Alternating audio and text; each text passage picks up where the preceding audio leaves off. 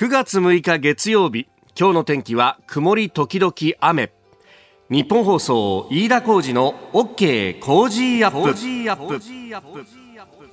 朝6時を過ぎました。おはようございます。ニッポン放送アナウンサーの飯田浩司です。おはようございます。ニッポン放送アナウンサーの新行市佳です。ニッポン放送飯田浩司の OK コージーアップ。この後6時まで生あ8時までごめんなさい。生放送です。大変失礼しましたえー、新業アナウンサー帰ってきました。はい帰ってきました。お疲れさんですありがとうございました。ねえ、ね、2週間まあまあ10日間かにわたっても取材付けという感じで、はい、えー、えー、ちょこっとずつねあの番組のスタッフともあの翌日のレポートがあるんでこうやり取りをしている LINE なんかをね、うん、えー、グループで横で見てたりなんかするといやずいぶん遅くに やり取りしてんだとかね 朝早かったりとかね。そうですね。いや、でも本当に幸せな時間でした。うん、あの、入社して、最初は車椅子バスケットボールのこう番組を担当して、そこからパラスポーツに興味を持っていろいろ取材に行くようになって、うん、えー、鈴木亮平さんのゴーイングアップという番組を担当させていただいて、リオ、ピョンチャンとパラリンピックをこう、現地に行って、そして今につながったんですけれど、いやー、なんか初めてそのリオパラリンピックを見たときに、あ、これが東京に来るんだってすごくワクワクしていて、うん、で、いざ始まって、本当に来たって実感して、で、そこから日々アスリートの皆さんの、あの、素晴らしい試合の数々を目の前で見ることができて、うん、まあ、お互いに健闘を称え合ったり、笑顔だったり、はい、まあ、悔しい表情だったり、涙する選手ももちろんいらっしゃって、本当にいろんな場面を、目の前で見ることができて、すごくこうエネルギーももらいましたし、その選手がこの5年間歩んでこられたその道のりというか、そういったものをこう感じることができて、本当感動の連続で、いやもう感動っていう言葉で表せないぐらいのものなんですけど、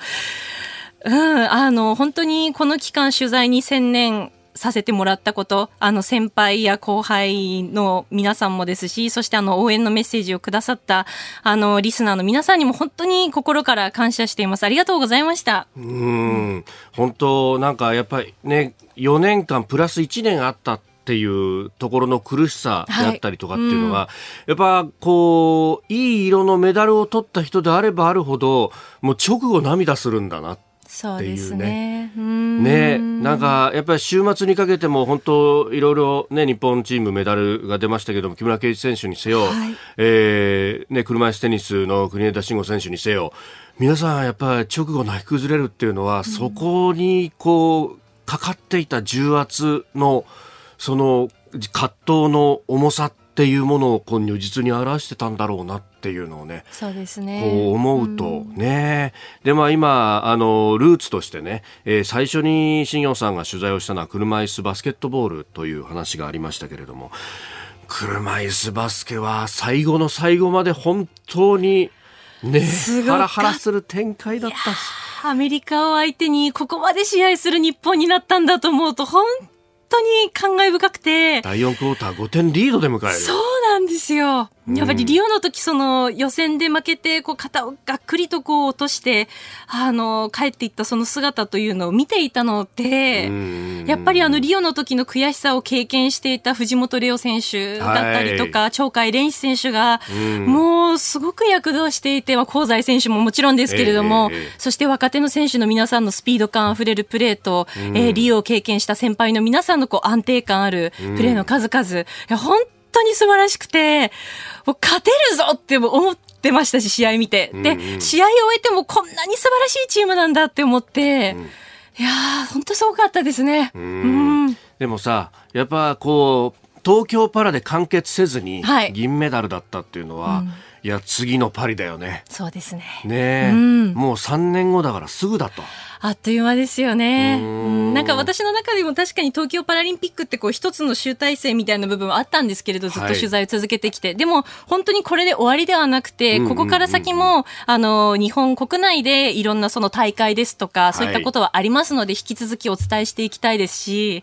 やっぱり次はもうパリに向けてといったところ、やっぱり力が入りますよね。うん。えー、番組には本当メールもたくさんいただいておりました。リエさん59歳松戸市の方、新業さんのレポート、誰誰よりも熱く感動的でした。ありがとうございました。お疲れ様でした。それからアクアティクスセンターでボランティアをされていた 三浦さつさんという方、えー、9月3日の放送でパラリンピックの影の功労者ボランティアのことを話題にしていただいてありがとうございました。いやいやいやえー、オリパラでアクアティクスセンターで、えー、ボランティアしていたんですがと、まあ、観客対応の仕事するはずだったんですが無観客で本来の仕事ができず、うん、で上の皆さんいろいろ考えてくれて、えー、心のこもったおもてなしを世界中から日本に来てくれたアスリートやスタッフ報道関係者に届けようとバスの見送りをしていたんですと、えー、1週間素晴らしい時を過ごさせてもらいました。とこういうふうにいただいておりますし、まあ、こういうねやっぱ現場に行くと、まあ、そのもちろんアスリートの方々に光が当たるのは主役だから当然なんですがそれ以外の人たちっていうところにもねこう目が行くあたりっていうね、えー、いやいやいや本当に新行さんお疲れ様でしたいや本当にありがとうございました、ね、はい、えー、そして今週からも。そうですね、コージーアップということで、オープニング前に今日の天気なんだっけって飯田さんに言われて、あ、戻ってきたなという実感を。バラすんじゃないよ。日常が戻ってきた、戻ってきました。今日もよろしくお願いします。あなたの声を届けますリスナーズオピニオン。この傾向ジアップはリスナーのあなた、コメンテーター、私、田新行アナウンサー、番組スタッフみんなで作り上げるニュース番組です。えー、ぜひご意見お寄せください。えー、今週の OK 工事アップはワクチン経済総裁選、河野大臣、甘利税調会長も登場、工事未来提言。えー、河野行政改革担当大臣、さらに甘利明税調会長へインタビューしてまいりました。えー、その模様を今週1週間でお届けするんですが、さらに、えー、8日水曜日には岸田文雄前政調会長が電話で生出演。ええー、世界のキーマン3人へのインタビューからこれからの日本について、えー、一緒に考えていきましょう、えー、今日は河野大臣7時40分過ぎのスクープアップのコーナーでの登場です、えー、さらに6時15分頃からこの後もうすぐですねコメンテーターの方々登場します。今朝はジャーナリスト須田慎一郎さん。まずは総裁選について聞いていきましょう、えー、そして7時台取り上げるニュースですが緊急事態宣言コロナの状況について、えー、アフガン情勢さらにイギリスの空母クイーンエリザベス横コスカへ入港しました。え、7時30分ごろキーワードのゾーン北海道胆振東部地震今日で発生から3年となりました。現地取材のインタビューを交えてお届けいたします。今週のプレゼントは番組で作ったお米コージー米。毎日20人5日間合計100人の方にプレゼントします。コージー米は JA 香取 JA 全農千葉 JA 千葉中央会の全面的な協力のもと JA 香取管内で5月上旬に田植えを行い9月中旬に稲刈りを行います。例年みんなで田植ええ稲刈り行っているんですが、今年は新型コロナウイルス感染拡大の影響から農家さんに栽培管理をしていただきました。品種は千葉のお米コシヒカリ、旨味も粘りも強いのが特徴です。千葉の新米コシヒカリをお届けします。なお、ご応募の際には必ず電話番号をお書き添えください。コージー米の発送は収穫後の9月下旬を予定しています。また、コージーアップの番組ホームページにもプレゼントの応募フォームがあります。こちらからも応募ができますので、ぜひご利用ください。いただいたオピニオン、この後ご紹介します。本音のオピニオンをお待ちしています。6時16分、この時間から今週はコメンテーターの方々ご登場です。今朝はジャーナリスト須田慎一郎さんです。おはようございます。はい、おはようございます。よろしくお願いします。いやー、須田さん、週末動きましたね、いろいろ。いろいろ動いてね。ねあのー、やっぱりね、ここまでね、はい、えー、混迷を深めてくるとわけわかんない状況になってきて。いや、本当ですよね。えー、やっぱもうね、翌日何が起こってるかがわからない。もうガラッと変わっているということがね。そうなん途中まで見ても、結果が違ってるとかね。うん、そうなんですよね。ねで、ここで総裁選の話と思いきや、ええなんですかね、デイリー。デイリースポーツを一番上に置いてきて。いやいやいやだってだでもこれ、ね、言えて妙で、全部符合しますよね。翌日に何が起こってるかわからない。途中まであってもと、昨日だって6対0から6対6に。朝起きてみると状況変わって、僕だって6対0でね、ええ、もうチャンネル切っちゃったもん。いや、本当ですよね。うん、スイッチか。スイッチをね。わ、かります。ひでるって言いますからね。つい言ってしまう。もう今ボタン押すんだけどっていうね。さて、まあ、阪神戦もさることながらですね、はい、総裁選の方もということで、本当にでもこれもくしくもこの週末というか先週ガラガラガラっとこう動いていった感じ。ですよね。まあ、あの、今日ね、まあ言える話、言えない話あるんだけれども、そうですね。まあ言ってみればね、一言で言ってしまえばね、うん、あの、今回のね、騒動というのは、はい、官邸の中の、ね、はい、えー、ある一人の人物が、菅総理を裏切るっていうとね、局面から始まるんですよ。寝首をかく男ってね、まあ、おそらくこれからですね、はい、えー、浮上してくるキーワードになってくると思いますけれども、これはまあ仕掛けていく。だ本来であればね、はい、えー、実は官邸の中ずっと取材していると、はい、えー、先週の金曜日、金曜日までにですね、選挙スケジュール、総裁選スケジュール、そして菅総理が出るのか出ないのか、うん、えー、まあ、それを決めるというね、はい、えー、ことで、ね、えー、四五日ずっとすり合わせ作業が行われてきた。そういう状況があるんですよ。ところがね、官邸の中にある人物が、ポロポロ、ポロポロその途中の経過を漏らすものだから、はい、まあ、あの、表面上ねっていうかね、えー、外から見てて、相当混迷が深まってるなというふうに見えてしまうんですね。うん。いやなんか結構ね、先週の半ばぐらいの段階では、まあ、菅さん主戦論みたいな感じで、えー、えー、それこそ総裁選の前に解散もあるんじゃないかっていうようなね、まあ、これも、あの、ドカンと毎日新聞が打ってと、うん、まあね、あの、週末、田崎史郎さんなどが、えテレビで言ったのは、それで、こう、菅さんが激怒したんだというようなね、話もありましたけど。ただまだ決まってないんだから。何にも決まってない状況で、ででとはいえですよ、はい、あのマスコミの方も新聞社の方も、あるいは NHK の方も、はい、ね、要はあの、要するに官邸の中からそういうね、あの官邸の中のある重要人物がそういうことを言えば、リークすれば、うんうんうん、あ本当かなと思っちゃうじゃないですか。まあ、官邸筋によればで書けますね、ええ、そうすると。だから、そこで踊ってしまったまあ、あの新聞っていうね、状況にあるのかなと私は思いますけどね。だから、えー、その人物がですね、岸田さんにくっついてしまったものだから、今、自民党内で、はい、えー、岸田人気はガタ落ちです。あ、そうなんですか。ガタ落ちです。うん。えー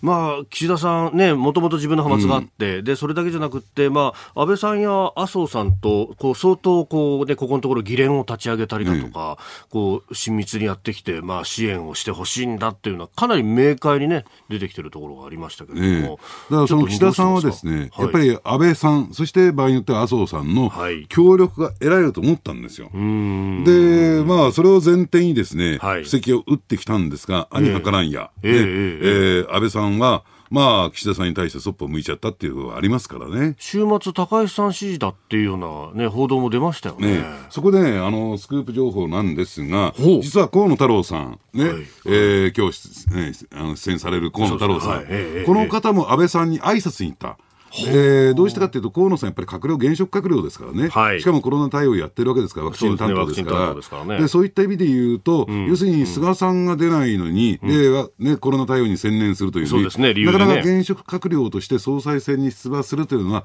ハードル高かったんですよ。まあ、その辺については菅さんの了解も得た、そして安倍さんのところにも、はい、ね、えー、まあ、人魚金に行ったというか、了解を求めに行ったんですよ。表に出ないけどね、まだね。で、そしたら、えー、自分で判断しなさいと。自分で判断しなさい。つまり止めなかった。止めなかった。で、これで一気に、えー、河野太郎さん出馬への流れになっていくっていうね。はあ。あの自分とこのね派閥のトップの麻生さんのところには行って俺は賛成も反対もしないっていうふうに言われたっていう話がありましたけどじゃあ全く同じようなニュアンスのことを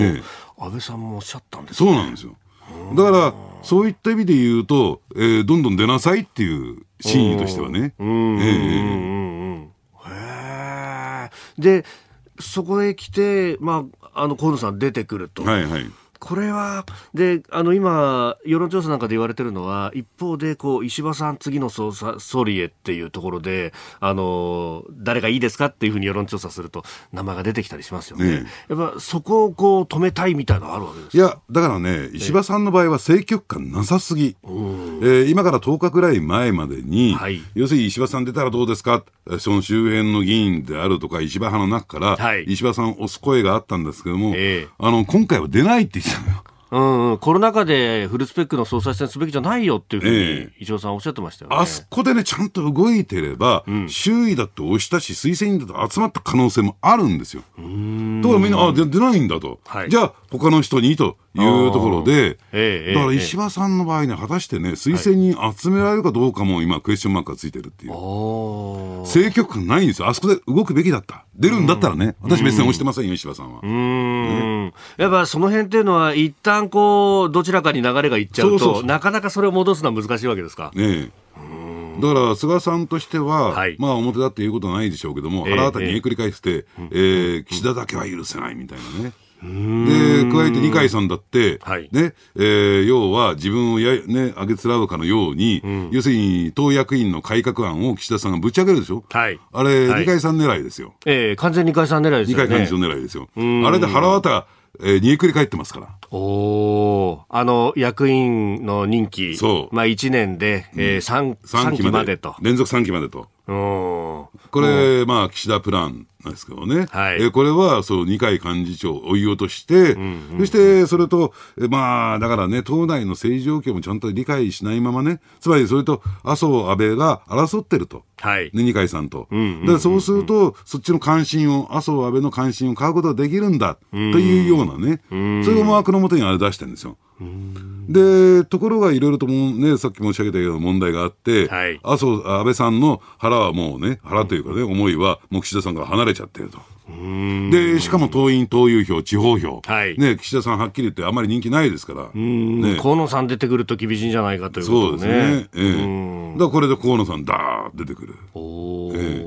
え、で、二階さんの方は、うん、その、あの、幹事長のね、任期の話が出た直後に、総理のところに会いに行っでそこでその、まあ、あの引くんだということが出てきましたよね、え、まあ、あの二階さんから言ったのか、まあ、総理から言ったのかあれですけれども、まあ、幹事長もここで退任するんだというのが出てきたと、はいはい、まあ、その辺でこう、まあ、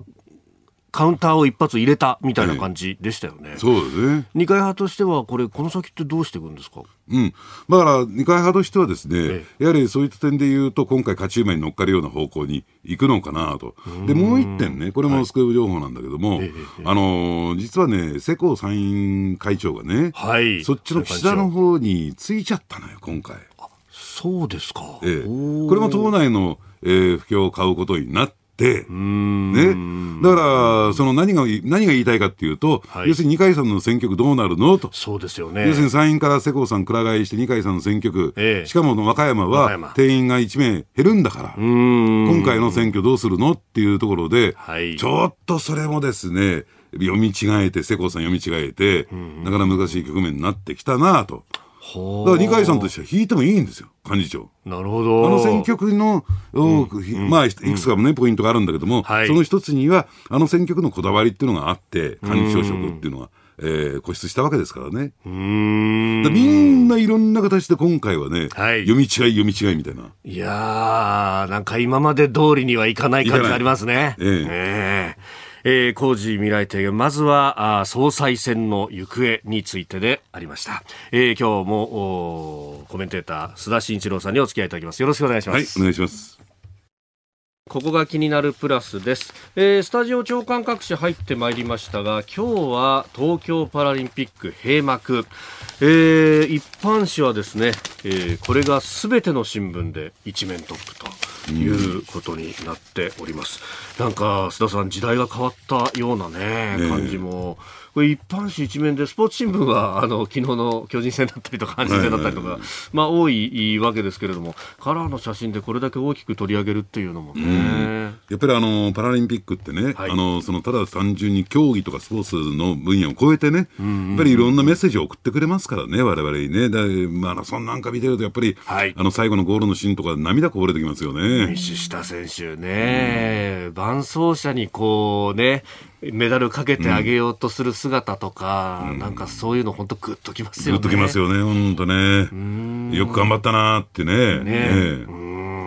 え。ー、日本はメダル51個、ね、アテネに次いでという、まあ、ああいうことで、えー、ありました。後ほどエンタメトレンドアップのゾーンでも取り上げてまいります。えー、それからちょっとあの渋い記事で気になったんですが、国際面、えー、日経の国際面に出てたんですが、はい、中国、台湾の防空識別圏に19機、まあ、戦闘機だとか爆撃機を出してきたということで、うん、まあ、これ自体は結構こうちょっかい出してくるっていうのは、まあ、このところ多いなという感じだったんですが、その脇の見出しにですね、各国ワクチン支援言に反発というふうに書いてあって、うん、なんかこのところ台湾、まあ台湾はその、まあね、案にようにいろいろな、こう、妨害等々もあるとされてますけれども、ね、まあ、細部外などはね、中国の妨害もあるんだというふうに言ってましたけれども、うん、なかなかワクチンがこう入ってこないと、海外から輸入ができないという中で、うん、えー、各国からの支援が相次いでいて、えー、まあ、日本からもね、当然出しましたけれども、リトアニア、スロバキア、チェコ、そして、えー、先日はポーランドからも来たんだということだそうで、ね、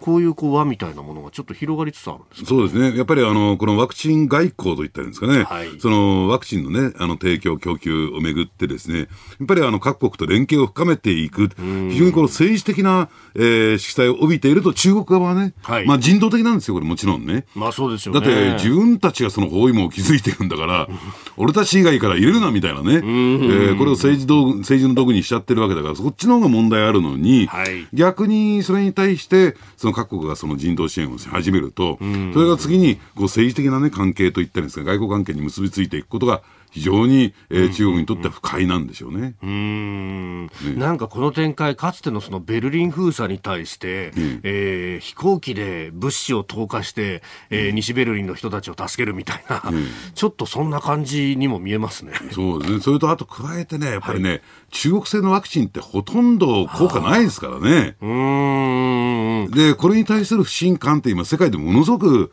えーね、高まってきてるわけなんですよ。中国製を打ったお医者さんがコロナで亡くなるというようなケースが出てきてますもんね、えー、有効率10%って言われてますからね。10%、えー、10%だとね打っても打たなくてもっていうようなことになってしまうまあ打たないで打った方がいいだろうって言うんだけどもそれではねそのコロナ対策にならないとい。うところですからね、はい、それに対する要するに中国の焦りというのも私はあるんだろうと思いますけどね。うん。えー、という気になるニュース取り上げました。ここが気になるプラスでした。ここでポッドキャスト YouTube でお聞きのあなたにお知らせです。お聞きの配信プログラムは日本放送飯田浩司の OK コージーアップの再編集版です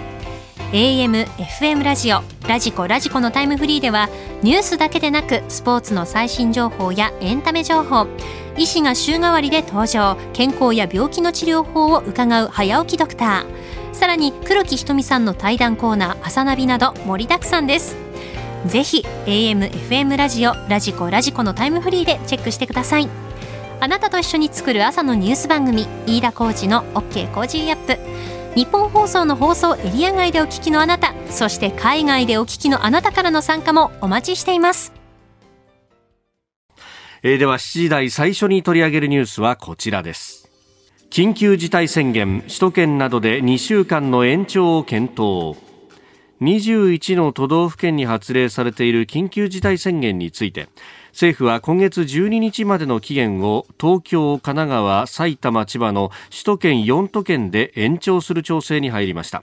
また岐阜、愛知、三重の東海3県と京都、大阪、兵庫の関西3府県でも延長を検討。今週半ばにも対策本部を開いて対応を決めるとしております。延長の幅2週間程度ということで、まあ、三大都市圏で延長というような形になるんでしょうか、ね、あの東京の、ね、感染者数もですねどんどんどんどん下がってきているのに、はい、延長かっていうんであの違和感を持たれている方も多いんだろうと思いますけれども、はい、まあ、あのとはいえですね、あの医療提供体制といってるんですか？あの病床の使用率であるとか、はい、あるいは特に重症者向けの使用率を見てみるとですね、かなり逼迫していることも間違いないんですよ。だから言ってみればですね感染者って今ね、新規の感染者って100%補足できてるかっていうと、無症状者、軽症者含めてですね、まあ、あの、すべてができてるわけじゃない。はい、で、加えてですね、あの、よく医療提供体制の崩壊、医療崩壊と言われますけども、はい、保健所の機能自体も今崩壊状態になっていて、かつてやっていた積極的疫学調査、はい、えー、クラスター対策って全くできない、要するに感染者に対しての、もう発症して、えー、まあ言ってみれば発熱してるのに、聞き取り調査もできないというね、そういう今状況になってきている。あの、ですから、そういった意味で言うと、新規の感染者数ってよくこう毎日毎日ね、報道されますけれども、はい、あまり意味がないんだと。ねえー、それに何か大きな意味があるかというと、えー、ほとんどないっていうふうに理解しておいた方がいいのかなと。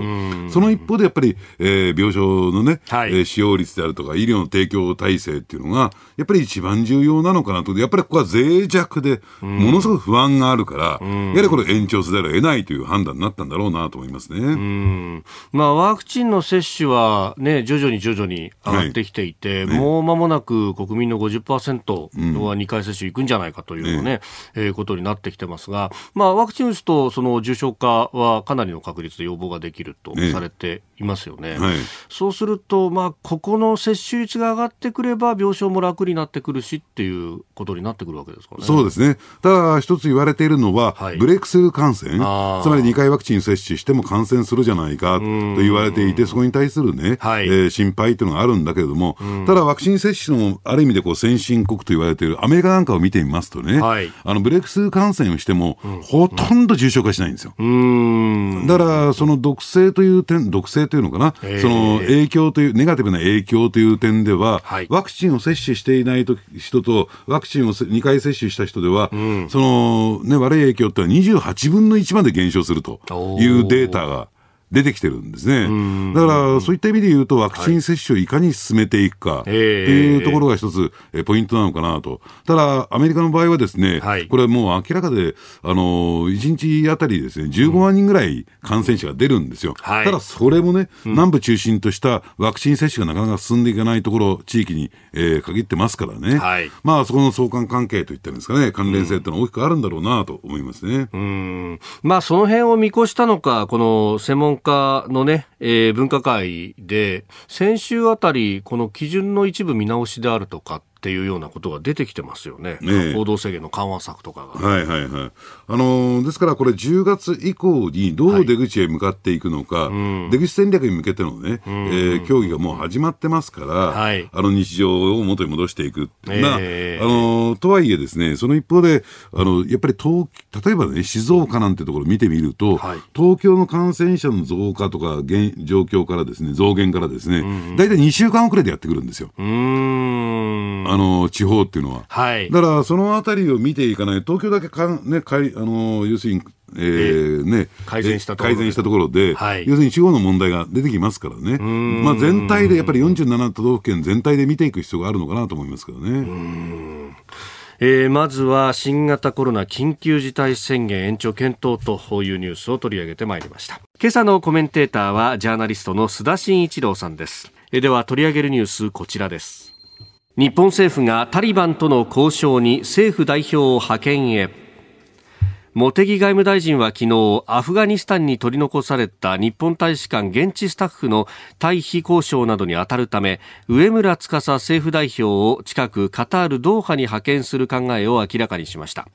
今週中にも派遣しタリバンとの直接的なやり取りを行っていきたいとしております。昨日出演の NHK の番組の中で茂木大臣が明らかにしたそうです。はい。えー、あの、やっぱりそういった点で言うとですね、政府が動くと、はいうん、このタリバン、あるいはタリバン政権と改革をつけて呼んだ方がいいのかな、はい、えー、についてですね、うん、えー、どういうふうな、あの、位置づけを取るのか、はい、要するにね、アフガニスタンを代表する、え。えー、正当な政府というふうな位置づけを取るとどめが取れないんでね、えー、民主主義手続きを踏んでないんで、はい、だからそういった点で言うと、なかなかですね、えー、えー、こう交渉したところで、えー、まあのあの、相手の要求を飲めるところ、飲めないところ、もちろんですね、あのタリバン側というか、今、アフガニスタンも経済的にほぼ破綻した状況にある、はい、でタリバンサイドもですね、ほとんど資金的に枯渇しているので、えー、食料だとか医薬品、えー、まあ含めて、えー、お金も資金的な面も含めてですね、はい、やっぱりその要あの要請をしてくるんだろうなと、支援を要請してくるんだろうなと思いますからね、だから政府としてそれに対してどうあのきちんとね、理由付けをして、それが対応できるのかというところも一つあるのかなと、ただ、今ね、はい、あのタリバンサイドとですね交渉しているというか、ですねパイプを持ってる何も政府だけじゃなくて、ですね結構日本国内の民間団体も、い。くつかきちんとタリバンとパイプを築いてるところもあるんですよ。だからそういったところも活用しながらね、はい、えー、まあ、この、えー、退避という、まあ、人道的な意味ですから、え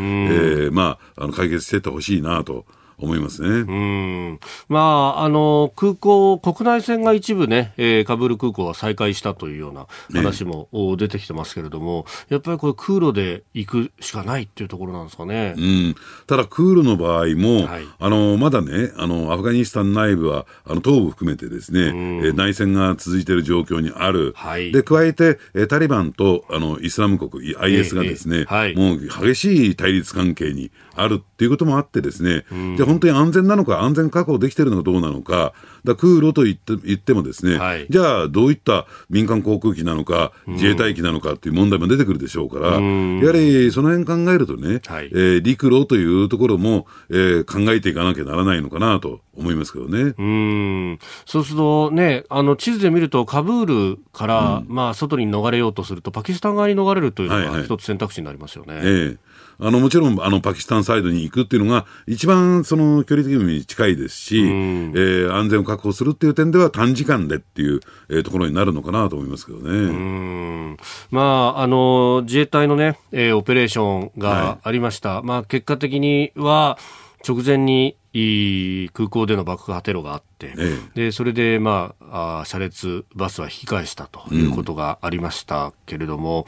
これはどうですか、遅かったんじゃないかとか、いろんな批判も出てますけれどもね。うん、まあ、でもよくそれを判断、決断してですね、いや、必ずしも遅かったっていうわけにはいかないのかなと。あの、もともとですね、やっぱり、その日本は、そもそも自衛隊派遣してませんからね、アフガニスタンに対して。はい。だからそうすると、やっぱり、その地の利であるとか、えー、その法制面で含めてね、うん、えー、まあ、あの、なかなかすぐにはスピーディーに動けないっていう状況を考えると、その制約の中ではかなり早く動いたんだろうなと、私は思いますけどね。うん。まあ、かつてであれば、そういうこう派遣というものは、うんなかなかやることすらできなかったっていうのがね、まあ、南スーダンに、えー、派遣をしたあ実績というのは原稿の中でもありましたけれども、はいはい。まあね、昔で考えるとなかなかそういうことできなかったわけですね、そうだから国内世論のね、はい。えー、が分断されたりですね、えー、反対する意見も出てくるでしょうし、何よりもやっぱり、えー、法制度の面で、うん、えー、整合性を持ってるのはどうなのかっていうところで、うん、ちょっとグレーゾーンみたいなところがありましたからね。うん、えー、建前としては現地の安全が確保されていて、そして、えー、受け入れ国の承認がなければ派遣ができないということになってましたよね。ねだから現地の安全ってどこまでなんですか？と。うん、で、まあこれはね、古くは、えー、小泉政権の時に、はい、小泉純一郎さんが、えー、言ったように、自衛隊機が行ったところは安全なんだってよくわかんない答弁をしてですね、うん、ありましたね。だから相当苦しいんだろうなと、はい、で、受け入れ国サイドの承認、これもですね、正当な、その政府なのかどうなのかっていうところもあるでしょうし、うん。はい、だから、あの、前政権はもう崩壊しちゃって存在しませんからね。そうですよね、あのタイミングでね。えー、アフガニスタンの場合はね。うん、だからそういった点で言うと、その条件を満たすということは現実問題不可能なんですよ。だからやっぱりその辺踏まえてね、はい、えー、法律の改正っていうのは必要なのかなと思いますけどね。えー、では続いてのニュースこちらです。イギリス海軍空母クイーンエリザベスがアメリカ軍横須賀基地へ入港。イギリス海軍の最新鋭空母クイーンエリザベスが4日在日アメリカ海軍の横須賀基地に入港しましたクイーンエリザベスは今年5月にイギリスを出港し先月には沖縄の南の海上で自衛隊やアメリカ軍と共同訓練を実施。今後数週間にわたって自衛隊と共同訓練を行います、えー、クイーンエリザベスの日本機構は今回初めてだと。いうことですが、うん、訓練いっぱいやってますね。そうですね。あのアメリカ、米軍と違ってですね、はい、あのイギリス軍というと、うん、なんかちょっと、えー、日本にとって遠い話のように思えるのかもしれないけれども、えー、逆にイギリスサイドから見ますとね、はい、えー、インド太平洋における一番重要な、えー、パートナーっていうのは、えー、イギリスサイドにとってみると日本という位置づけがあるんですよ。はい、で日英というね、この関係が緊密に、えー、連携していこうというですね、方向性はあるのかなと。で、加えてですね、やっぱり、はい、えここへ来て、えー、中国サイドが、うん、あの自、自国の、つまり中国の自国の領海を通過する場合は、はい、無害航行だろうが何だろうが、通告しろと、うん、許可を取れと。い。う言い方をしてきた。じゃあ、その領海っていうのが、どこまで含まれるのか、ね、これは当然のことながら、まあ、中国が意識しているのは、はい、あのね、あの南シナ海含めたあの一帯になってくることは間違いありませんから、それはね、あの容認できないだろうと、はい、だから高校の自由作戦じゃありませんけども、えー、そこを常にですね、えー、通って、うん、要するにきちんとした、えー、国際海洋法に基づいた、ね、対応を取ることが必要、実績っていうかね、えー、既成事実をこう、ね、積み上げていく必要は、そうしないとなし崩し的にですね、はい、えー、領海、あるいは中国のルールが適用される海域になってしまいますからね、そういった意味で言うと、この日英の連携というのはもう日米の連携含めてね、はい、以上にですね、大事になってくるかなと思うんですけどね。うん。あの中国が主張する球団戦っていうのを、ね、こう、映し取ると、まあ、南シナ海のほとんどが入ってしまって、ね、そうすると日本にとってはシーレーンが封鎖されるも同然ということになりますよね。はい、ええで、まあ、球団戦っていうね、はい、あの、言葉自体使うっていうのは、なんか海洋法上なのかなと。要するに、連続してませんからね。そうですね。何を意味してるのかよくわかんないんだけども、とにかくその領海の概念というのが、はい、要は、その、全く中国サイドと、えーね、国際的な理解とか。違うんですね、だからそのゲームチェンジャーっていうのかな、ルール変更をしようとしていることは間違いないから、はい、そのルール変更を容認するのか、それを拒絶するのか、というね、今、二者択一の状況に入ってきている。もちろん容認しないというところですから、うんはい、日本もやるべきことをやるというね、うん、えー、ことが必要なのかなと思いますね。もともとの、その、海の国際法の理解って、海は公共のものだからみんなで使いましょうねと。はい、で、領海の主はまあ最小限にと、12海里というところだったのに、全くそれとは違う、なんか陸の領土を広げていこうみたいな感覚でいるわけですもんね。うん、で、加えて、えー、中国は、はい、えー、国際海洋法を守りませんと。はっきり言ってるし、はい、要するに従って、そこで起こった紛争については、えー、えー、国際司法裁判所含めてね、その仲裁機関の、はい、に従わない、出てきた結論にも従わない、はっきり言ってるわけですからね。フィリピンとのね、係争のところで、文字通り破り捨てましたからね、ね判決を。だからそういった意味で言うと、もう、あそこの海域はノールール状態になってるんだと。ルールがないね、えー、要するに、えー、条約、条例、えー、ね、あの、はい、そういう法規が通用しない。じゃあ、どうするのかっていうところをですね、うん、やっぱり日本国内でもきちんと議論していかないと、うん、ね、うん、そういう状況になってることすら知らないという人たちも多いわ、国民も多いわけですからね。えー、その、それで、その中で日英、日米、あるいはヨーロッパとの、えー、あるいは ASEAN との、はい、えー、関係をどうするのかっていうところを、えー、きちんと考えていかなきゃだめだろうなと思いますね。続いてこの時間、教えてニュースキーワードです。北海道胆振東部地震。44人が犠牲となった北海道胆振東部地震の発生から今日9月6日で3年を迎えました。犠牲者が37人と最も多かった厚真町では昨日追悼式が行われ新たに慰霊碑が設置されました。慰霊碑には犠牲となった町民を偲び震災の記憶を将来にも伝えていく決意が込められています。9月6日3年前2018年の9月6日の未明ですね。3時午前3時7分に発生したという地震、土砂崩れなどで犠牲になった方が多かったということでありますが、まあ、あの当時、その土砂災害の、ね、現場にも入って取材もしましたけれども、あの先週ですね、えー、番組ではラジオの証言、災害を語り合うと題して、うん、えー、各局のアナウンサー、記者の方にお話を伺って、そこでも、えー、北海道胆振東部地震に触れ、えー、たんですけれども、うん、まあ、あのその取材の一環でですね、えー、当時厚真町の町役場の産業経済課でお仕事をされていた方、えー、現在は厚真町の教育委員会で仕事をされている中村慎吾さんという方にお話を伺いました、えー、地震とその後の土砂崩れでご両親とおばあ様を亡くされたという方であります、え、まずは当時の状況について伺ってきました。あのなかなか思い出すのもあれかもしれないですが、あの当時、まずどういった深夜に地震がありましたよね、まずご自宅等々、どういった様子でしたか、えー、私が見たのは、うんと、その2時間後ですね、はい、ちょうど5時半午前5時半ぐらいなんですけども、えー、全く、えー、元あった実家の場所には、え土砂の山でで家のですね屋根が全く見えない状況。少しでもなんか屋根が見えれば、気持ち的にはもしかするととありましたけども全くその屋根すらもどこにあるのかわからない。そういう状況を見た時にいやもう覚悟しないといけないなと。はい。すぐ思いました。でその時やっぱ思ったのが自分の人生ってこんなことが起こることなの？起こる人生なのかっていうのがね。あの現場を見た時にすぐ思いましたし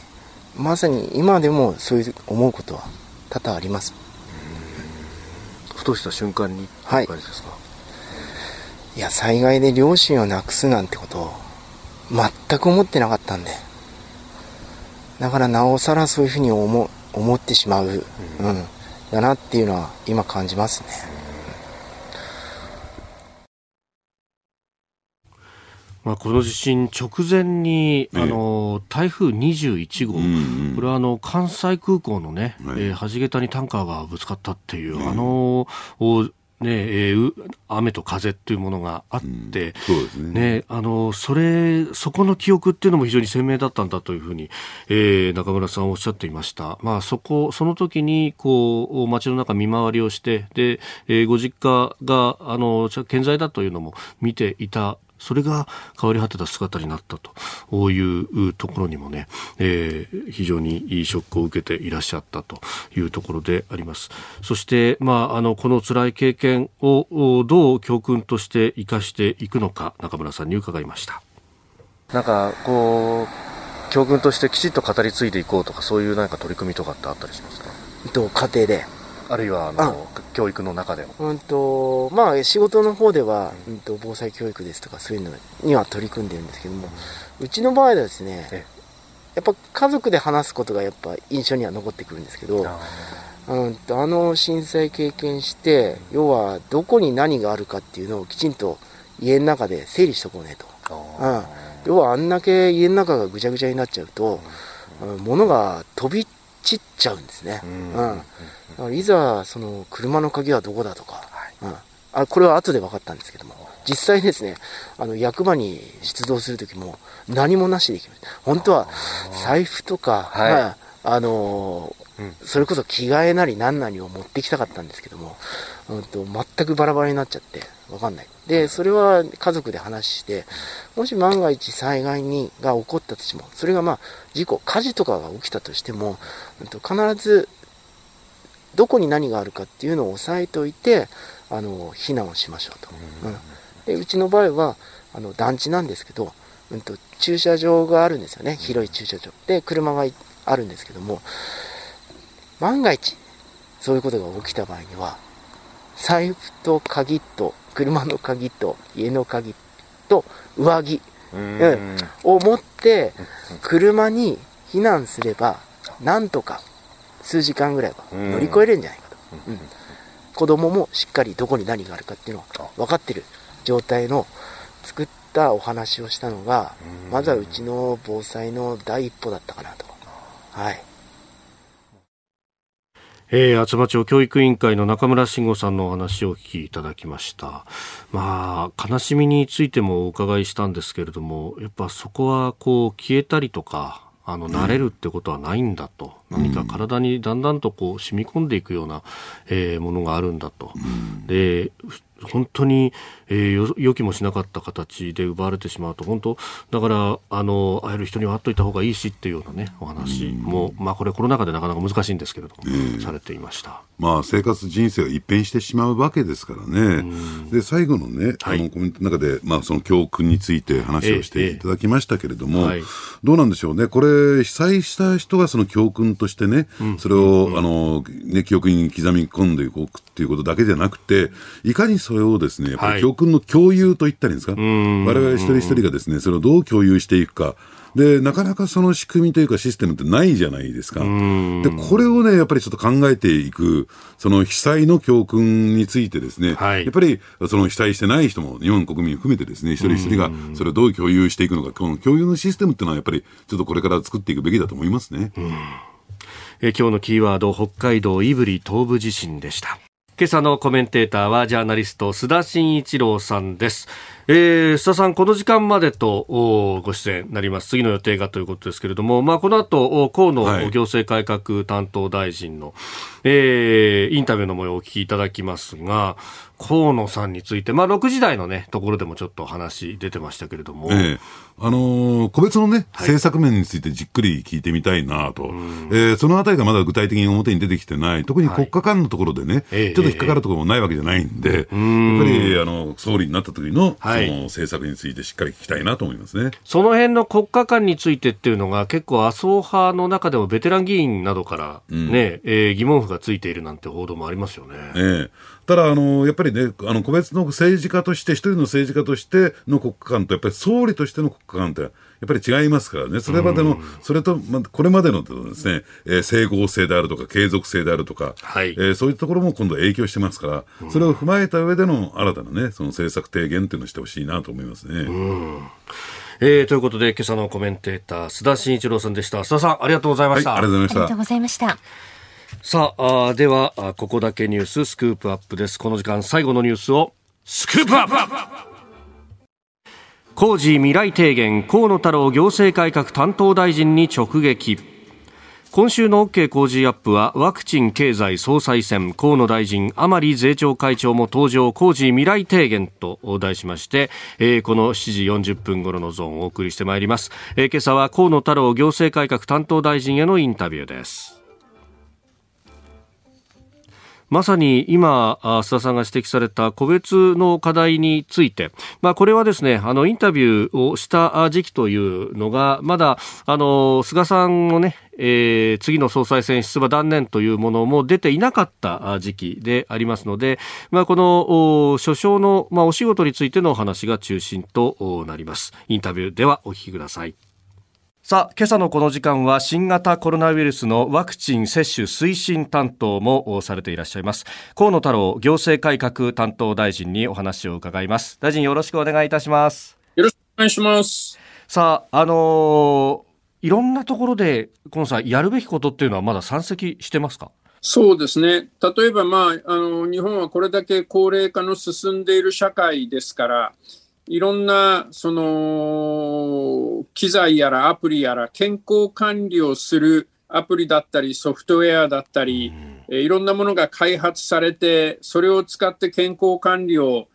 するということがもっと産業として伸びてもいいはずなんですけども現実は例えばアプリケーションのバージョンアップっていうのが頻繁に行われるんですけどもどれだけ変わったらその申請をどうしなきゃいけないのかというところが曖昧だったり、その日本だけ、えー、これはダメだと言われて、機能があるのにその機能を日本だけオフにしなきゃいけなかったり、なんか日本ってめんどくさいよねっていうところがあって、その国内で産業が、そういう産業が伸びるどころか、国内はなかなかそういう産業が出てこなくて、海外からあのそういうアプリだったりいろんなものが入ってくるんだけど、日本だけバージョンが、えー、古いものだったり機能がオフになってたりというようなことがやっぱりあるんですね。ですからこれは厚労省にこの産業として育成を厚労省がすることができないならもうこういう分野は厚労省から切り離して経済産業省なり何なりに移管しないとダメなんじゃないのっていう議論を規制改革の中でやりました。でまあ、結果として厚労省も産業育成という立場であの頑張っていくということになって、えー、います。本当にそうなるかどうかということを含め、実はその平時からこういうことをきちんとやらないと、その産業の競争力、経済の競争力にも影響が出てきてますから、あの有事だから困る、平時だから、まあ、なんとなく見過ごすということではもうなくなってきてるだと思います。さあ、あの議員生活25年ということで、あの本も出されましたけれども、まあ、当然、この先も日本の舵取りを担っていかれると思います。どういった国を残していきたいとお考えですか？あのやはり少子高齢化が進んでしまったこの日本の国、もう一度このぬくもりある社会というのをしっかり、え、作っていかなければいけないんだと思います。そういう中で、このデジタルをはじめとする技術をあのしっかり活用することによって、こう人が人に寄り添うぬくもりのある社会というのを実現することができると思いますので、えそうしたことに向けてしっかり努力していきたいと思います。あの大臣、さまざま所管されてますが、その中でその沖縄のに関しての政策、ペーパーが先週、先々週あたりに出たと思いますけれども、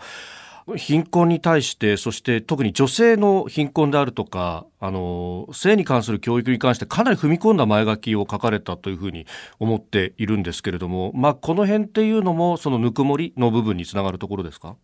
はい、あの残念ながら沖縄子どもの貧困の問題というのがまだ非常に重要な課題として残っております。あの子どもの貧困あの、多くの場合はやはり一人親家庭あの、母子世帯というところがあります。でこれはもうその正規、非正規の格差の問題、あるいは男女の給与格差の問題、えー、そうしたことが根本にありますから、ここを是正していくということと、やはり自分のこの障害プランを自分でしっかり決めるというためには、あの性教育をはじめ、えー、自分のこの人生を自分で決める、えー、それに必要な知識というのはしっかり持ってもらわなければいけないと思います。そしてこの貧困が連鎖しないように、子どもたちの教育についてもしっかりあのやっていかなければいけないと思いますので、この沖縄の将来を考えたときに、